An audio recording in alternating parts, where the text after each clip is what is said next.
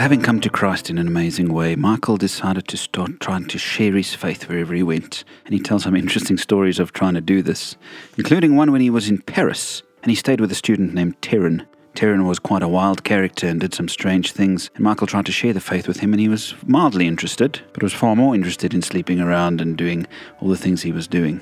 Sometime later, just before Michael was going to leave Paris, he realized that he needed to share the faith with Terren again.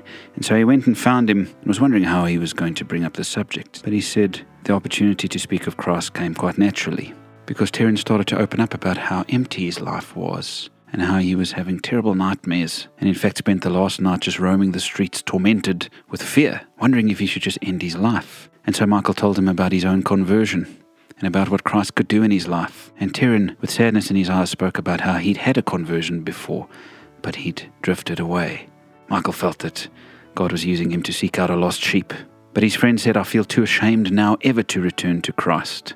I've sinned far too grievously against him. And as much as Michael tried to tell him that he was not too far gone, Terren just continued to reject Jesus, and Michael went on his way. I think it's sad that people can feel that they're too far gone for God to save them. Paul called himself the worst of sinners or the chief of sinners.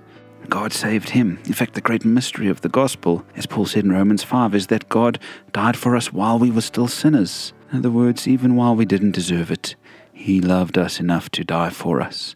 Terren would have found the grace of God if he opened his heart up to Him. He was not too far gone, and neither are any of us, friends. Maybe you need to remember that today and come back to the God who loves you.